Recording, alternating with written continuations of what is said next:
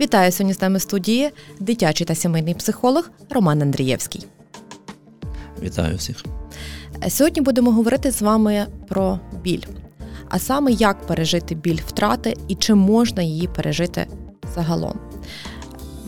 Біль втрати не тільки фізично, психологічно, але ще і морально, так? Тобто,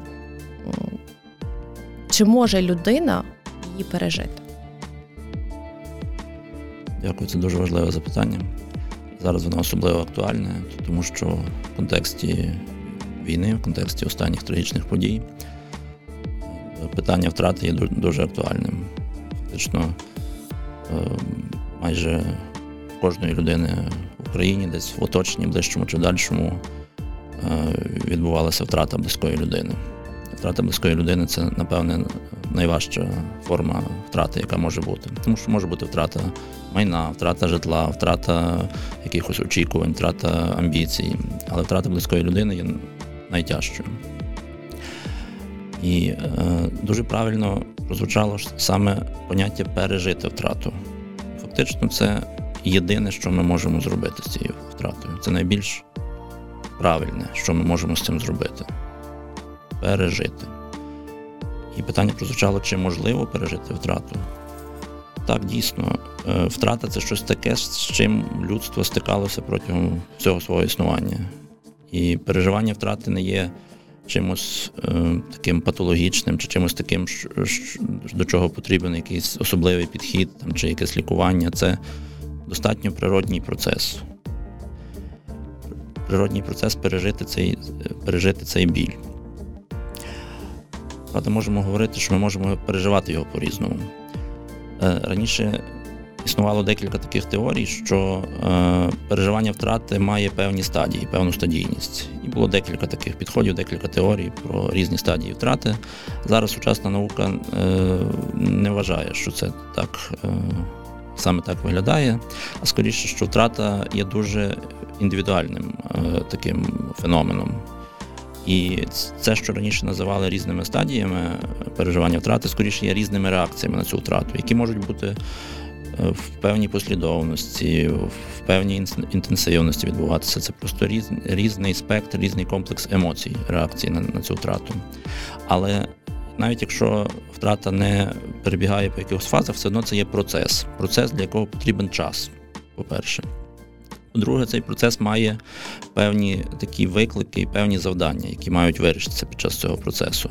Тобто, фактично, е, втрата починається від такого першого зіткнення з цією реальністю втрати, і це для нас шок, як правило. Е, він може виглядати у вигляді якогось заперечення, небажання сприйняти це, небажання це в це повірити, небажання це, це бачити, таке ніби закривання очей на це, або таке заціпеніння якесь певне. І і від цього заперечення, від цього шоку, через усвідомлення реальності цієї втрати, людина повинна прийти до прийняття цієї втрати, прийняття цієї нової реальності і такої інтеграції її в свій досвід. Як довго людина може йти от якраз до цієї інтеграції? Як, ну, Коли оце от сприйняття, що людини близької немає, воно може наступити? Е, насправді це залежить від багатьох факторів. По-перше, це залежить від е, близькості стосунку, від того, наскільки близькою була та людина. Тобто, чим людина більш була дистанційованою, тим може потребуватися менше часу на опрацювання, на прожиття цієї втрати. І чим людина була ближчою, е, тим цього часу може бути потребуватися довше. Як правило, вважається, що на прожиття, на прийняття втрати близької людини йде приблизно рік. Я говорю про таких найближчих людей, про партнерів, про батьків. Якщо це надзвичайно якийсь близький стосунок був, або найтяжчою вважається це втрата дітей, ну то там допускається і до двох років. Але як от е, людина може сприймати оцю біль, не пережити, а сприймати оцю біль втрати? Е, які є фактори? Люди замикаються, люди навпаки є надто відвертими. Як міняється їхній е, психологічний стан? Е, дивіться, е, завжди небезпечними є певні крайнощі. Тобто одна край, крайність це може бути ну, таке продовження життя, ніби нічого не трапилося. Таке своєрідне заперечення. От ми будемо жити, так ніби нічого не трапилося. Або ж це може бути життя так, ніби ця людина жива. Ми собі живемо і, і собі спілкуємося і усвідомлюємо так, ніби ця людина десь живе, просто вона не з нами. Це такі форми заперечення, ну, які, е, як мінімум, приведуть до більш затяжного переживання цієї втрати, і як максимум ну, можуть вплинути на, на ментальне здоров'я і на якість життя. Друга крайність це створення такого культу особи, е, от е, померлого, ідеалізація якась надмірна його. Бо пам'ять про померлу особу, про втрачену близьку людину має бути реалістичною. Ми маємо пам'ятати реальну людину, згадувати реальну людину, а не ідеалізовану.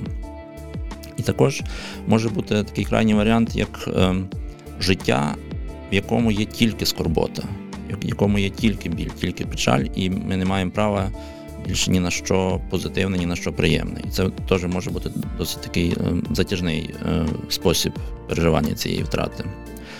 Фактично, ми маємо дати собі дозволити переживати весь спектр емоцій, які в нас викликає ця втрата, не замикатися від цих емоцій, не подавляти їх, а переживати. Переживати цей біль, переживати смуток, переживати скорботу. І особливо на е, ранніх стадіях, на перших днях після втрати, вартує інтенсивно переживати ці емоції, тобто щось робити, ем, здійснювати якісь ритуали прощання, е, ці ритуали, які прийняті в культурі в нас, чи релігійні, е, релігійні ритуали. Е, це все має велике значення. Це допомагає сприйняти цю реальність, усвідомити цю реальність, тобто не заперечувати, не втікати від неї, а усвідомити її. Такий важливий момент, що жодна людина, напевно, не може адекватно прожити е, відчуття втрати на самоті. Їй для цього потрібні інші люди. Тобто потрібні близькі люди, які можуть підтримати, поспівчувати, ніби розділити це горе. От навіть якщо ми згадаємо е, такі е, традиційні е, моменти спомену померлих, наприклад, на 9 днів, 40 днів, рік. Причому ці терміни, напевно, не випадково взялися. Напевно, мудрі люди колись це Е, якось орієнтувалися чи на якісь стадії переживання цієї втрати цього горя, чи на якісь критичні точки. Але що, яка є особливість цих е, дат, цих днів? Що збираються люди, збираються близькі люди, які е, прийшли разом згадати померлу людину, розділити це горе, поспівчувати, висловити підтримку, запропонувати допомогу. І таким чином ця втрата перебувається легше, переживається легше. На початку нашої розмови ви сказали, що біль втрати людина переживає від року до двох, так? Але якщо цей процес все ж таки от він відбувався, так? але людина не проявляла жодних емоцій, людина е, була замкнутою. Ем, вона про цю біль говорила м, з такою закритою стіною, скажімо так.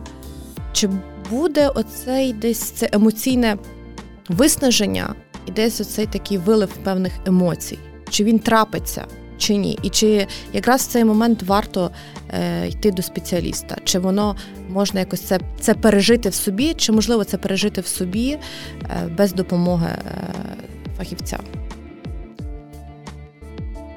Ну, я ще раз повторю, що переживання втрати воно дуже індивідуальне, і в кожного воно буде протікати і виглядати по-своєму. І дійсно деякі люди можуть зовні не проявляти ну, ніяких проявів, ніякої скорботи, але досить успішно компенсуватися і справитися з цим болем втрати.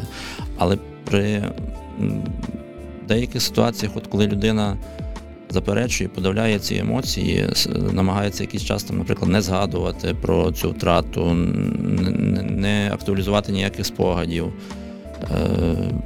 Не проявляти ніяких емоцій, дає собі заборону на емоції, то швидше за все, в якийсь момент ці емоції все одно її наздоженуть. Тобто це просто відбудеться не не вчасно, не в той період, коли дійсно е, потрібно горювати, а через якийсь тривалий час, через декілька років. Ну і це тоді може е, ну, переживатися складніше. Це така ніби вже буде ускладнена реакція втрати, яка інколи може потребувати і професійної допомоги. Як саме може допомогти професійна допомога таким людям, які не можуть самі впоратись? Як довго може тривати ця терапія для людей, які не можуть впоратися з тим болем, який є всередині них? Дивіться, я би не наголошував на, на таку на необхідність фахової допомоги, тому що я ще раз повторюся, що переживання втрати є цілком природнім, і переважна більшість людей з цим може справитися з допомогою найближчого оточення. Я не буду стверджувати якусь статистику, але переважна більшість людей справляється таким чином. Я просто чому так е, акцентую, тому що якщо навіть брати до уваги вимушено переміщених осіб, та які, е, скажімо так, у себе вдома вони втратили близьку людину. Приїхавши сюди та змінивши локацію, по факту сам від себе ти не втечеш. І від близького оточення поряд немає. Що що таким людям робити? Так, ну на щастя, ми є люди люди соціальні, і ми навіть якщо переїжджаємо кудись, ми там все одно можемо сформувати якесь близьке оточення, яке може бути підтримуючим. Є ж соціальні різні служби, волонтерські служби, які також можуть бути певною підтримкою. Але так, фахова допомога може бути тут е, помічною. Е, що вона, що вона може дати людині? Вона може допомогти пропрацювати з людиною цей досвід цієї втрати, щоб людина розповіла про це, щоб вона усвідомила всі свої емоції, які вона проживала.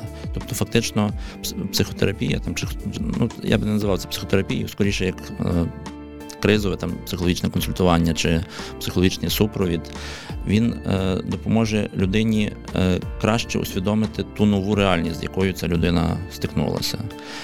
Е, це може дати дозвіл людині на прояв її емоцій бо інколи люди бояться своїх емоцій. Ну вони ж можуть жити згідно якихось стереотипів, там що сумувати це недобре, там чи.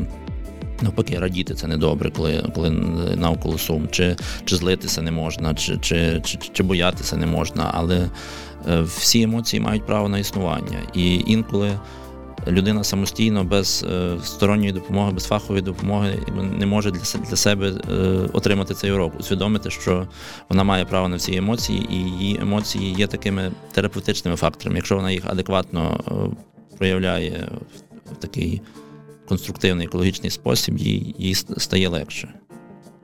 Дякую. Нагадаю, сьогодні з нами в студії був дитячий та сімейний психолог Роман Андрієвський.